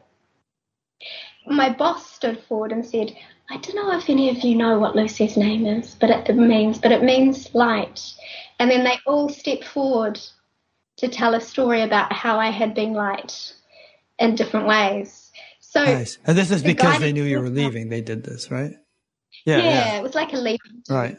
So the guidance, the guidance now was getting really specific and really, really strong. Like look up the meaning of your name, and I could ask questions when things would happen. I could ask questions and get really strong answers, and I and I still have that. So when I say I've had no teacher, in a way I've had a teacher. It's just come in this form. So I left my job and I spent a period of maybe a year and a half, about up to that, just mothering very quietly. I was really lucky in that I was supported. My husband had a good job. I would take her to the playground and I would just, when she was sleeping for a nap or having a bit of TV, I would really just sit in the garden. And, and our house was such a mess at this time. My husband used to come home from work and everything was in disarray because there was nothing in me that could do. I really, the motherhood was it. Like making sure Rosie was really well supported and thriving was it. And then I would sit and watch the leaves and just be overjoyed at the magic of some rain dripping down and just the majesty. And it was all coming thick and fast and it was settling You mentioned you used to just Yeah, sit I- and, with your eyes closed for hours, you know, or just staring at the garden. You said you said that everything was so sensitive, you had to learn or relearn how to be. Yeah, I had to relearn how to be in that I would go to the playground with my daughter, and here's all the mothers at the playground. And as they were speaking, I could now see, I don't know why, but all of the wounding of the personality and how it was informing their behavior, say. The other And my mothers, you're seeing the wounding of their Yeah, personality. I'm the- Yeah. Yeah, if I was at the playground and I would like I'll have to I'll go try and give an ex- specific example. Say one mother was kind of leaving out another mother. I could see somehow, oh, she's had a childhood where her siblings left her out a lot. And now she has a she's dancing with exclusion and belonging. So she's excluding others. And it was far too intense. All of this kind of information I mean, I can't explain how open I was, all of my cells. And I, I didn't understand that I was learning to dance with, what would I call it, like the all and the personality. I was learning at that time. I didn't know this, so I can see it looking back. But now I'm back in the personality really strong. I can do that. It's this dance, right? And I, I hadn't got that. I was kind of blown open and blown into you know often i didn't feel the borders of my of my body i didn't i was the tree i mean really um and i was just learning to juggle and i didn't really know what was happening i would google becoming the fig tree when you become a tree and but then i was mothering and and any spare time i got i would just sit and yeah like you said i would sit with my eyes shut and one day a friend said to me, You're meditating a lot. And I, I said, I'm not meditating. I'm just sitting with my eyes closed and listening to my breathing. and they were like, Well, that's meditation. It sounds like uh, one way of phrasing what you just described is you were learning to integrate unbounded awareness with the ability to focus, universality with individuality. Yeah, yeah, that sounds like it. And that's good language for it. Unbounded awareness is a beautiful language for it. And the personality was the smallest part of what I was. And actually, also at the same time, and this is important, all of the pieces in the personality were almost thrown up like rocks, right? And I had drawn a picture in my journal of all the pieces of me. And it's like I had to look at every individual piece of this structure and decide, like, is that true? Is that real? And the personality could sometimes still do and often still act from patterns. I was in this place of deep, pure awareness and truth and love, but I would see myself snap at my daughter in a moment. And so I went through this whole period, this whole year and a half was a kind of oh, that's just happening. Is that true now? No, it's not. So I need to look at what is driving that and really undo all these knots. It was a deep period of going into patterning and seeing seeing things that was sometimes really hard to see about the personality. And when I say the personality, I mean this kind of structure of learnt behaviors and and I, I was faced with parts of myself I really didn't like. You know, it had to be so honest with yourself. And yet, and yet, at the same time, I was not that. I was ev- everything, and but all at once. It's interesting. I don't get the impression that this was an intentional project, and you would think to yourself, "Okay, well now I've got to work this out." But it's more like you're you're just no. being put through it and Absolutely. hanging on for dear life as you went through all these phases. Absolutely, and it was hard and fast. Yeah, yeah. It was hard and fast, and it was very much alone. I didn't. You didn't um, have teachers or guides or this or that. No, my husband, even my friends, I, I, I, kind of shared a little bit with my husband, but he didn't understand. And I remember trying to tell my aunt, and she was kind of like, "What?" I, was, I came across a book by Bonnie Greenwell. I was kind of googling around, like, what's going on, and I could see, okay, there's this whole world. There's people called Eckhart Tolle. There's these teachers, and they're all saying different things. And I really couldn't read much. I would buy the books, and I, it was all too heady it was kind of in the mind. And for me, that what the experience of that was was really a kind of crunching down. If I tried to read, it would kind of crunch it all down, and it was really unpleasant. And I just was like, uh uh-uh. uh I could read it like a half a page or a sentence, and it would take three or four months to get through. There were a couple of books I managed to get through, but it took a really, really long time. And Bonnie Greenwell's When Spirit Leaps somehow found me and that's explaining awakening. Essentially, it was exactly kind of what I and I was so that gave me enough to kind of go, okay, I think this is all normal, and I could see there were these things online, but I was very much alone. I was mothering and just doing my thing. I'll tell Bonnie about this interview. She'll appreciate hearing that. Yeah, her book was a huge support to me. I, I can't even remember how I found it. I think I had Googled something like energy blasting out of some area. And I found a video with her online talking about it, and then I thought, I wonder if she's yeah got any books. And at this time, something happened that I often I find amusing. I really early on when this was all blowing open, one day I was walking along and I just it'll sound dramatic, and I'm sorry, but it's true. I fell down to my knees and I heard myself say out loud, I have to clean my light body. And I heard those words come out, but I thought, what's that? What's a light body? And I Googled light body and I found out, and I think it's that is what started this period of cleansing. I heard myself say, I have to clean my light body, and I heard yes. And then it started really small. It started with, you have to contact, you know, this. I had this feeling, this wasn't the hearing, this was just me feeling, I have to contact the boyfriend whose heart I broke when I was 15. You know, silly little things. I have to contact that friend that I had an argument. And so I started that way. It's as if there was this innate intelligence to what was happening to life. And it was moving through me and it was, it knew the timing. I really had that sense. I really felt like that trust. What's happening here? And looking back, I can see there's a very clear pathway of unknotting this thing or looking at this wound, particular wounding, or sometimes I was shown past lives. I would be doing my meditation, and that only happened twice, and they were boring lives, but they showed me some deep patterning. And they would always be polite. They would ask me, "Would you like to see a past life?" And I, I would agree, and then I would see. Wait, that was a voice that would actually come to you saying, "Hey, would you like to see a past life?" Oh, yes, interesting. When I was in meditation yeah. and I, I would hear, Would you like to see a past life? That happened twice in the same week. So I was going through all of this unraveling and it was major. It was major. I just can't give word enough to that.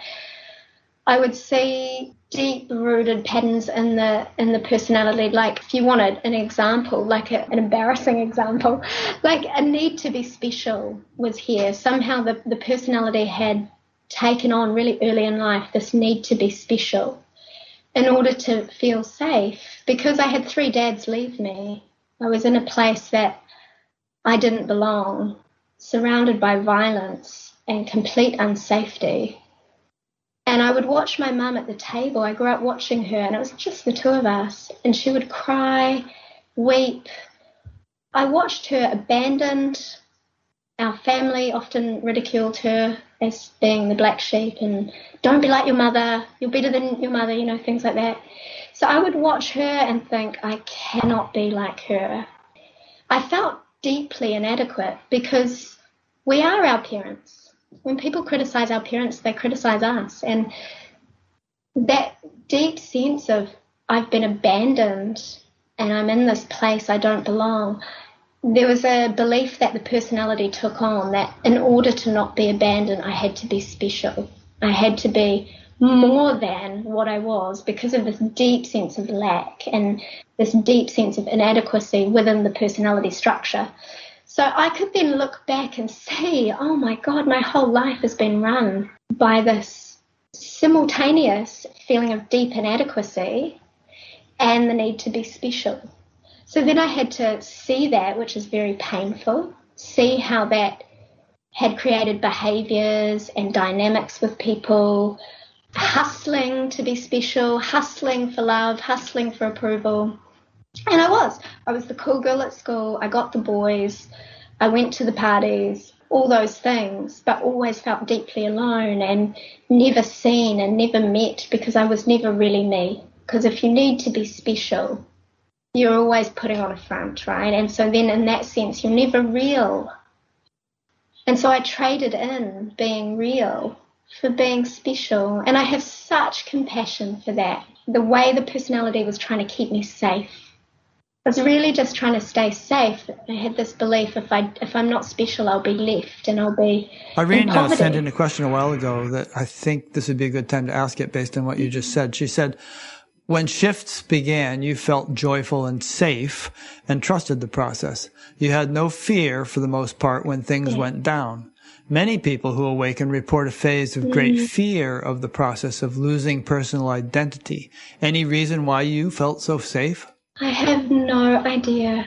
Do you know, actually, as I'm saying that, what comes to mind is this nurtured deep connection with spirit and God from childhood. I trusted and really not in the mind.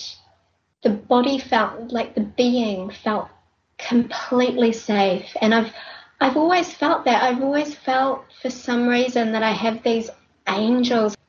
Angels are such a silly word. It doesn't describe the feeling or the knowing. And and I am that. They are me. But I felt trusting. I, I've always had the sense that the universe is benevolent. I've always had this feeling that what is happening is is good and right and fair and okay, except when I call God a cunt. then I was very far from that. But no, I did. I opened, and because of the surrender with Rosie that day, I can't describe the sense of just giving over my being to this. And because I'd been in hell, suddenly I felt I keep thinking of the story of Job and God just breaking him down with all these trials and tribulations. In the Bible, it's told as a story of God's trying to prove something to the devil that Job won't renounce him, you know, no matter how he torments him. But I also always thought of it as a ego smashing project, you know, so that Job could be more open to a much mm. higher level of realization. Mm. It really felt like I really felt brought to my knees and I felt broken open. And so when the light flooded in, I was relieved. And actually, there was a memory of it I recognized it. I recognized this place in my being from childhood. I had always had this place. I mean, I was so joyful as a child, and the light was always there. You know, I used to snuggle down and feel deep contentment, and I shouldn't have. like the place I was in, I remember having these, like, as a kid, like, oh, I'm so happy and content, and I shouldn't have felt it. And people talk about anxiety in teenage years and things that wasn't my experience, you know. And so something in my being felt like, oh, thank God, I'm me again. This is what I've always been.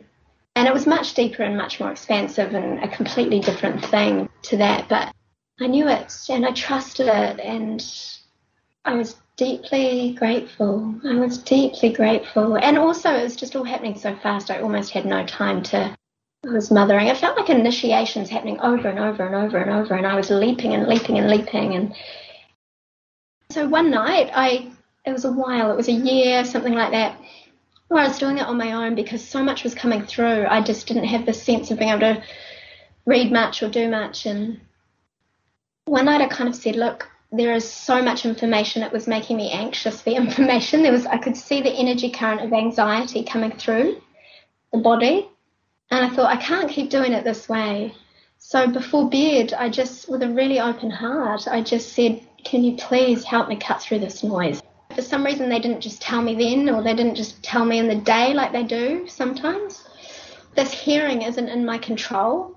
I can ask, and sometimes I'm given answers, and sometimes it's a like, you got to find this out on your own. And I went to sleep, and I woke up, and before I had even opened my eyes or figured out what day it was, I heard.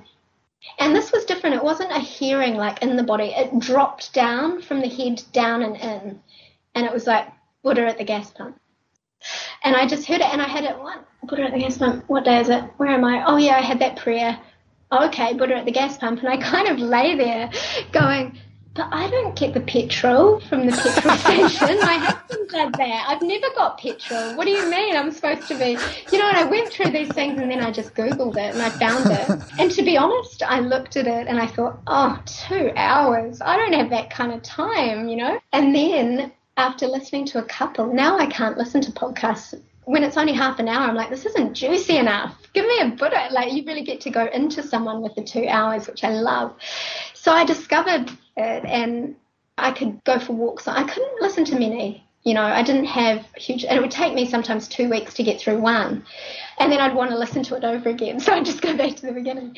But I could hoover, you know, I could go for walks, I could pick up toys while listening to it. And a lot of it spoke to my experience the experience had been what had taught me and I was amazed. I would have these moments of someone would say something and I would say, oh, that's what happened to me. That I understand that. That happened to me and this is a thing. This is a thing. People have this. You know, it was amazing. It was amazing. And it gave me a language. It really gave me a language for things and the way to talk about it. And sometimes after that, I would try and broach it with people in my community. You know, I'd meet a friend for coffee and I'd say, yeah, have you ever had, and they'd say no, no, okay, okay. So I never really had anyone to talk to about it. So during this period, it was a lead up to another big blast. I'm listening to Buddha at the gas pump, and I think, you know, you were saying the celestial realm knows about you. I would say absolutely, and I would say they know about many things, and that there's an ability, you know, this brain, it kind of shrinks our, it's like a reduction valve in a way consciousness. So without that, I think they are me. I don't see them as higher beings. We are all that. It's just that I've chosen to be reduced in this form for the purpose of learning and growing, and that's a beautiful privilege. I think they suggested Buddha at the gas pump because on reflection, they could canvas all the options and they could see this is the thing that is going to give her the most help and the most growth. I don't think it's necessarily the thing that will give everybody the most help and the most growth, though I love it and it's a deep part of my life. I just think they had the ability from that space to know what I needed, specifically what. Irene says, or you were meant to share your story. Yeah, that's like a cosmic joke that I'm sitting here with you. It's just hilarious. It's absolutely hilarious. Then another year went by and huge amounts of processing and clearing and things going on. And I went to a Qigong class. So this is the start of the next big bang. And this was a huge one. Up until now, I'd been kind of so out of the body and I almost wasn't functioning. I was getting by, but I, the personality, was such space between these two places. And I went to a Qigong class if someone invited me and I thought, I have no idea what this is. And I'm doing this class. And at one point, the lady said, Put your hand on your heart and say, I love you, my heart. And I went to do it and I couldn't. There was this block. So life would always bring me, this is the thing, and it's infinite intelligence. Life brings us what we need. An experience. We don't need books. They're wonderful, they nourish us, and if that's what we're drawn to, that's beautiful, and we've got to follow that. But I found life was always bringing me the thing that I needed to see where I was blocked, to see where I was cut off, if I was willing to see it, if I was really willing to honestly look at what I was. And that's not easy. Really, we're being asked to give up our delusions in a way. And it's painful when you see how you've hurt people with certain ways of being or whatever, but it's the only way to release them. Anyway, so I'm at Qigong and I, I can't say, I love you, my heart. And this was curious to me. And I went home and I decided every day to say, I love you, my heart. And I would get block, block. And then one day I saw huge memories of trauma, memories of things. And really, really, they lift, it lifted in that moment of seeing. And I felt this blackness lift off me. It sounds so dramatic, but it really was that and then lots of tears. And, and this clearing went on for, oh, such a long time, such a long time. During this time, a friend sent me some kirtan music, kirtan music. I had never heard of it, but I would put it on and it's like I would go to another place. It would just cut through all separation, any elements of separation, and I would just go in and my whole being, it was like some kind of woo woo magic. It was like the, the heart coherence or something happened. And so I was going, I was being led through this path of going into my heart and having lots of painful memories and things associated with the heart abandonments and these very tender things that we all go through and the ways that we are, are deeply hurt as humans and we hide. We hide because it's so tender to really be here and really be seen with another. And I was being asked to drop the masks and drop the delusions and drop the hustle to be special and drop all the fears of really being seen and all of these things that all of us humans go through. And anyway, I got into NDEs at this time, near death experiences. I couldn't really read much. I was doing, I was listening to Buddha and I started watching near death experiences. And I saw this biker guy in his jacket in this one video on YouTube, he said, God loves all of us so, so much. And he was so passionate. And I thought I knew all this, right? I'm really in this space. And I mean, when I say I, I was really dancing between the human and the all, and it was kind of all molding together. I went to my bedroom and I lay on the bed, and a very innocent question came through, not from the mind, from the being. I didn't decide to think it, it just came up. Does God love me that way? And immediately I felt this huge, beautiful energy come on my body and stay there and engulf me. And it permeated everything that I was. And here was burning my kind of third eye region was burning, which again sounds so cheesy, but it was. And eventually this energy left, and I knew, yes, God loves me, you know, absolutely. And I thought I already knew that. For days, this area was tingling, and I had changed. I had changed after that. There was something that happened at that same time I would always ask for guidance around what I should do. Like my teacher was nature speaking and form speaking, experience would speak to me. Someone would say something, I'd take it very seriously, things like that. But I was thinking of doing a course and I, I said to my guides, should I or shouldn't I do this? And this was a profound experience that really changed my being at this time. I went to meditation. I asked the question, and I often will ask a question, set an intention, and then go in to see if I get an answer. And boy, did I get an answer. I was in meditation and I became, I went into, I don't know the words to call it, all that I am, or my higher self, maybe is a good word. And I was shown that that being was me because I was it, and I was jumping between the two. I was jumping between this being who had no gender, but it was like gushing waterfalls of power, of energy. It was like standing under a waterfall of love and fire and almost an overwhelming amount of pure energy just flowing through. Yet I was that. I was that. And I would flick between that being and into Lucy, the body. And when I was that being, I would look at Lucy sitting on the bed and I would have utter compassion. It was like, oh, she doesn't really get it. she's not, she's struggling a bit with this. She's not quite landing but with complete love and compassion of this higher being, that was me. And when I flicked, because I was flicking back and forth quite fast, when I flicked into me, the person, it was fear. It was like, oh, what's happening? Am I going to stay like this? What's going on? And it just rapidly, I went back and forth between the two, this higher being and then the person. And I knew I had this um, imprint over that experience that yes, if I do this work, it's feeding into that being. Now, I can't claim to understand any of this. I have senses of it. These are things that happen to me as surely as if I walked down on the street and a truck came. I don't control them, it just happens. I don't know what that means, but what I do know is that after that, after I had inhabited her, I will call her her, she was genderless but but myself, I then carried. Gosh, I've never said this stuff out loud. It's so funny to hear myself saying it. I then carried that energy in the body, and, the, and it kind of permeated everything.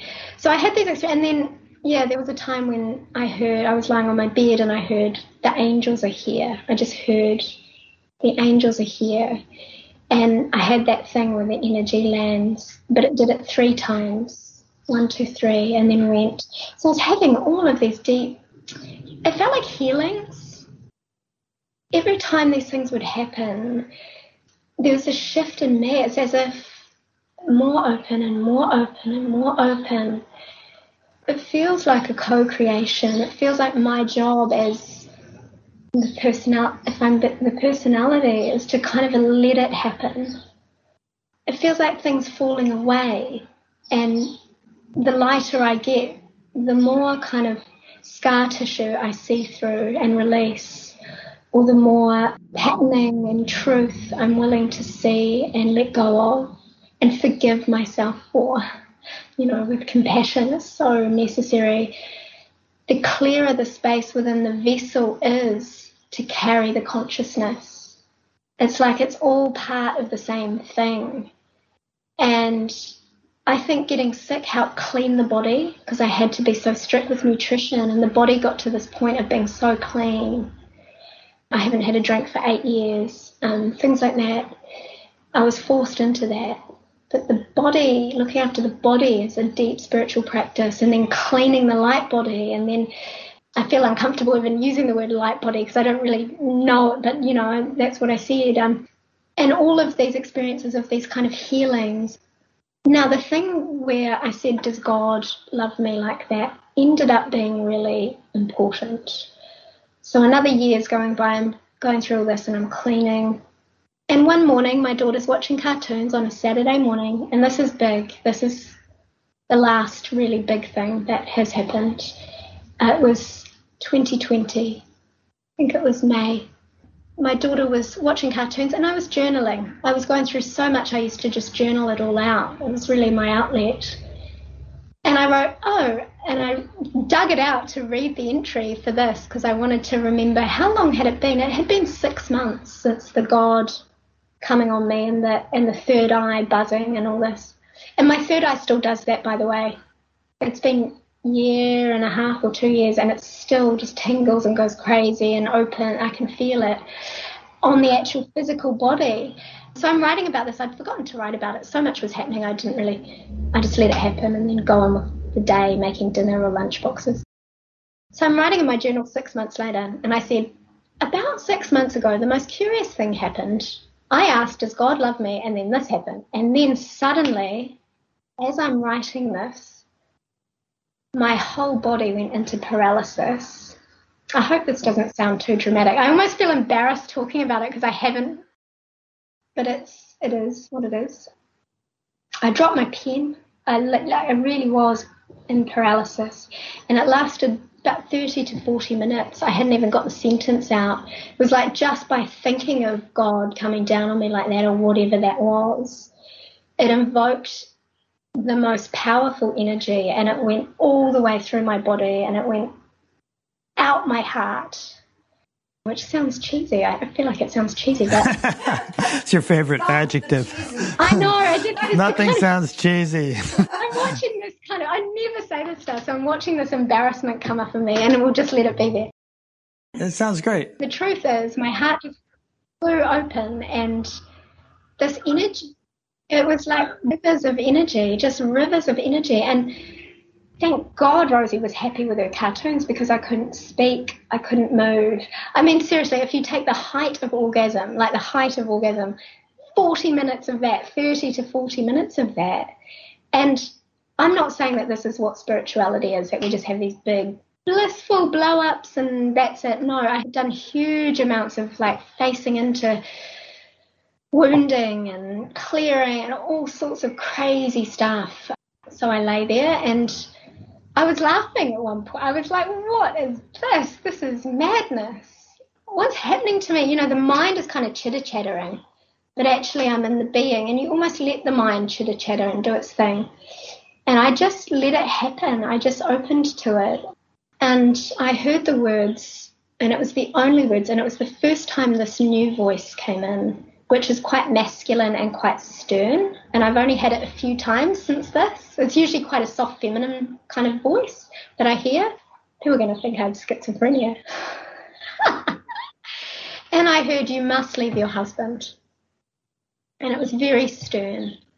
And I knew that. I knew that already. I'd had a couple of years of knowing that. And I said, Yeah, yeah, yeah, leave me alone. This is amazing. Just leave me to my bliss, kind of thing. Let me enjoy what's happening. And I kind of shooed it away.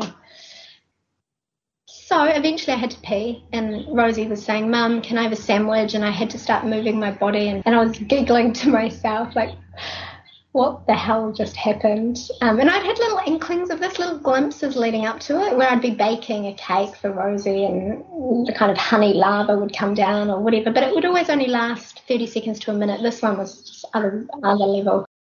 For the audio listeners, you just took your hands and ran them down your your head as, as if some honey were dripping yeah. down from the top of your head. Blissful honey. Yes. Yeah, so that was happening these kind of glimpses were happening a lot in the lead up to this. Um, I was in meditation and I felt like someone, I really felt a hand on my the top of my head pushing and things like this. And I would look up and there's nothing there, but uh, pressure and energy and things were moving. But I just kind of went on. You know, when baking a cake, Rosie was always there. Rosie would say, "Mama, Mama, Mama." And, and that's part of this journey. I think none of this happened until I had her because she really kept me in the world yeah, as a matter of fact, someone from Ireland, Dara from Ireland, sent in a question saying, How does motherhood assist you in your experience of life now? Oh, Dara, that's such a beautiful question. And Rosie's half Irish, her daddy's Irish. Um, I would like to speak to the whole five years since she was born and blowing open in these ways. Having her, I think this is an absolute strategy. If we're if we're talking the Christian Sundberg, we plan it, which which I that lines up with how I feel, how I sense. I just know I can't know, so I hold it all. I suspect I've had many lives doing this, and I find it really easy to be God, you know, to go to God, to be in deep silence. I'm so happy being alone for eight days. You know, it's almost dysfunctional how much I can be alone. I think I uh, this only blew open for me when I had Rosie and a particularly demanding child she would climb back in my womb if she could. She absolutely, I mean, you, you've seen her on our Skypes where she's hanging off me and she loves me. She loves life. She's so sensitive and she's not one of those kids that'll just play on her own for hours. So I've never had the luxury of that silence. So every time I was baking and drifting into bliss, I mean, literally, she would be like, Mama, Mama, Mama, Mama. And I'd be like, oh, trying to float away. And she kept pulling me back. So that's been her job, Dara, is to can I hold this energy in the world? You know, I used to get up earlier and earlier to meditate. I decided, okay, I'm, I'm going to meditate. I'm going to be spiritual. This is like, I'm going to meditate. Here I am. And she would wake up earlier and earlier and earlier. So I would get up at 4 a.m., then 3.30 a.m., and just trying to get this hour. And one morning I said to God, man, I'm trying to meditate. We're like, come on, help me out here. She just keeps waking up.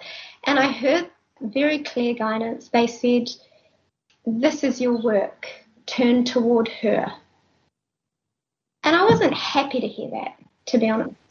It's like, oh man, you mean I got to love, like I've just got to love and just be patient and but that is the job here. And this is what I what my daughter has I can't speak for everyone but been gifted to me for is I can go to God and be God but can I hold this energy and move this energy through the body into life here? Can I move as this? That's harder. For me that's harder than than going sky high, than going to expansiveness. And, and that was going back to what we were talking about this heart opening, this paralysis. It wasn't the experience of that that was so significant. I mean, it was fun, but it was what happened afterwards. It meant it was as if, I mean, for about a week, I was so tender in the body everything changed. I could feel every blood vessel on my lip. I, I, remember jumping on the trampoline with Rosie and feeling like I was on every drug that had ever been made. And spirituality isn't like the accumulation, none of this is about the accumulation of good feelings, right? I, this is just an interesting thing to observe. And there would be things I think, am I falling in love? What is this? I just felt so full, like I could burst. And and I looked around for uh, an object to place the love on or a reason. You know, what's the reason? And I found nothing. And so I just turned it back to myself. And then I would blow up again. So things like this were going on. But after that heart thing, God knows what that was, everything changed in the way that I felt myself and experienced my way of being before I'd been so out here and a little bit like in disarray sometimes, like trying to interface with a human and not really, and working through all this stuff. And once the heart thing happened, there was a deep coming into the body for me after that. There was a deep, deep settling, and it's a felt thing. I felt in such balance. I felt completely different. I felt I was really walking as this and as if it had all come together in this beautiful way. I'm not saying this is an ending. I, I, presume it continues on and on and on. This is May 2020, and I've had lots of. Oh, May 2020. So we're almost yeah, a year and a half of, after that now. Yeah, but I've had lots of little things, but these two were the big ones. The 2019, the surrender, the the kind of big, and then this coming in and there's been a beautiful transformation from this heart stuff where I can really be seen and I can really be with another. A lot of these walls and these protections, you know, that I had put up to stay safe have really fallen away and it's taken work. Some things fell instantly at certain points, but many, many others have taken me seeing them in the moment as they arise. Oh, there's the need to be special again and release. Seeing I'm afraid right now, so I'm doing this particular behavior and release. And in this way, with the energy really coming through the body and releasing all of the stuff in the way of the energy expressing, there's such a deep being here that I can't give words to a deep intimacy with absolutely everything, a tenderness. I am that in a, a care and a gentleness and an ability to be with other human beings completely. And because I've received myself so completely, and sometimes I work on it. You know, it's not all packaged up nicely and done. It's an ongoing thing. But because I've been willing to see what's true here, to release the ways I deluded myself and things like this, because I've met myself in these ways, now I can really meet another in that way. And it's such a gift. You know, it's real connection, and I'm really finding that so beautiful, that, that being. So, yeah, that was like a year and a half ago, May 2020, whatever that is. And since then, everything's changed. You know, the inner world over those few years was rearranging, clearing, emptying. And of course, the outer had to follow because there isn't any difference. It's all the same thing, right? So, my husband and I split and it was the most bizarre thing. You know, I love that man. We were together 16 years. We're still best friends. But we were just completely different now.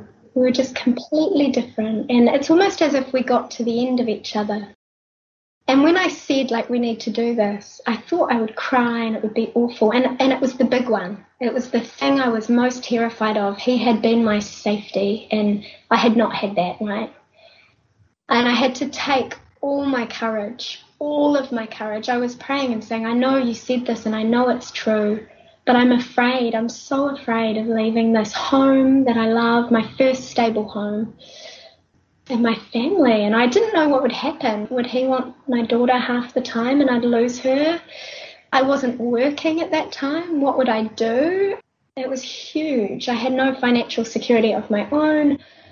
Would I have to rent a house? We live on a tropical island where people come for holidays and rentals are really unpredictable. You get kicked out all the time. But I got to this place in myself of again surrender and I just have to do what's true. Five years before, I had been a completely different person. Like, I look at myself in 2015 and say, I was just a completely different person. I was hiding in so many ways. And I just got to this place where I said, I've got to do this. The most important thing is I have to be real and I have to honor this. Because for some reason, I don't know, I've been gifted with this beautiful, beautiful way of being. And I've with it too, but it's so precious and I have to nurture it. And I know that I knew that I had to align with what was true, was the feeling. So I said it. I said, I think we need to break up. And I thought I would be devastated. Leading up to it was horrendous. But this rush, the minute I did it, this rush of rightness and truth and this elation, and it, it wasn't an elation like a high, it was something that has stayed with me this whole time.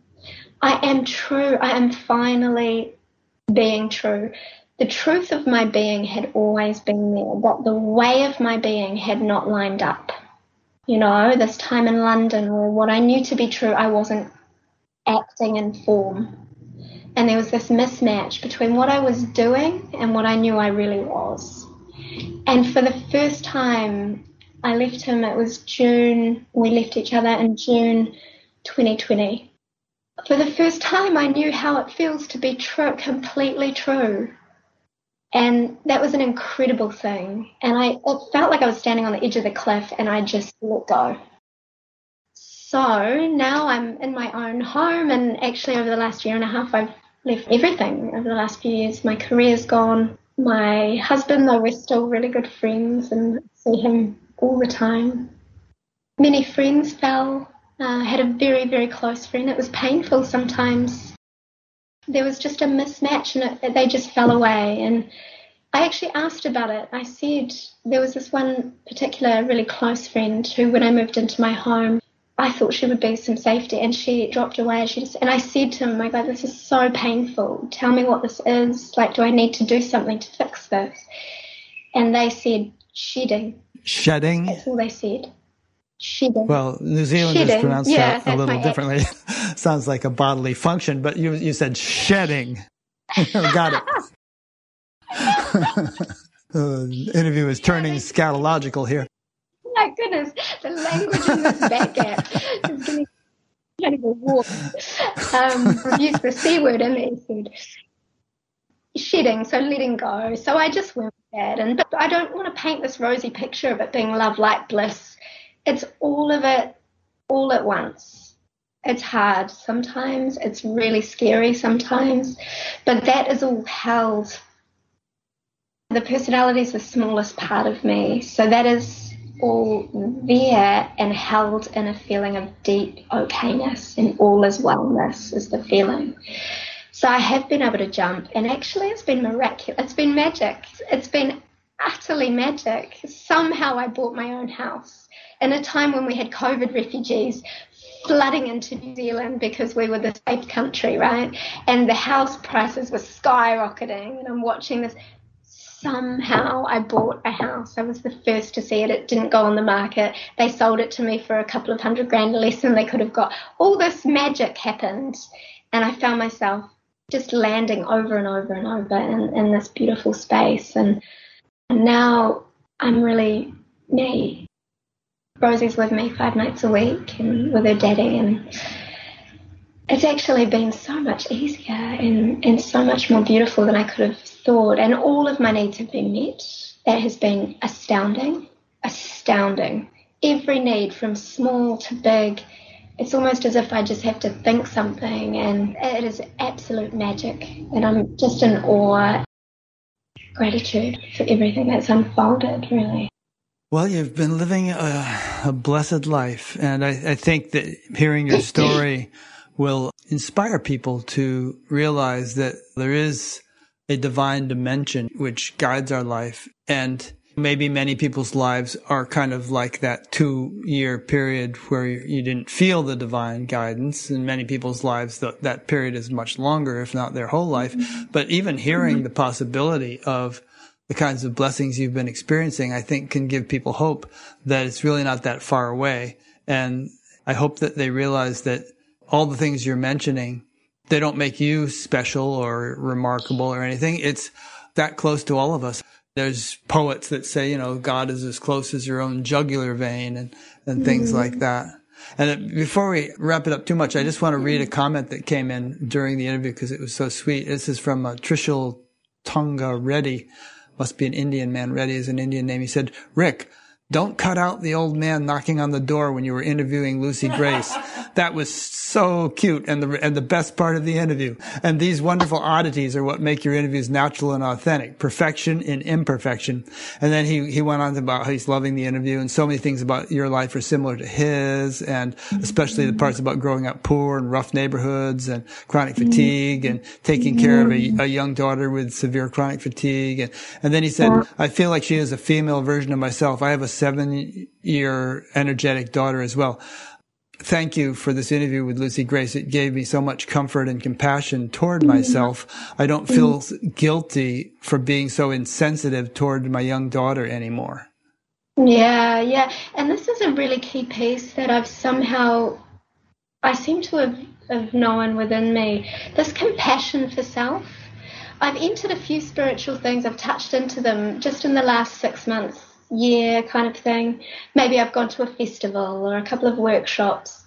And I see a lot of guilt in people. It's not given by any teacher or anything. It just seems to be there where, because we're conscious, we really want to do the right thing, right? We really want to be okay and, you know, living from this place that we all know, this beauty that we all feel into.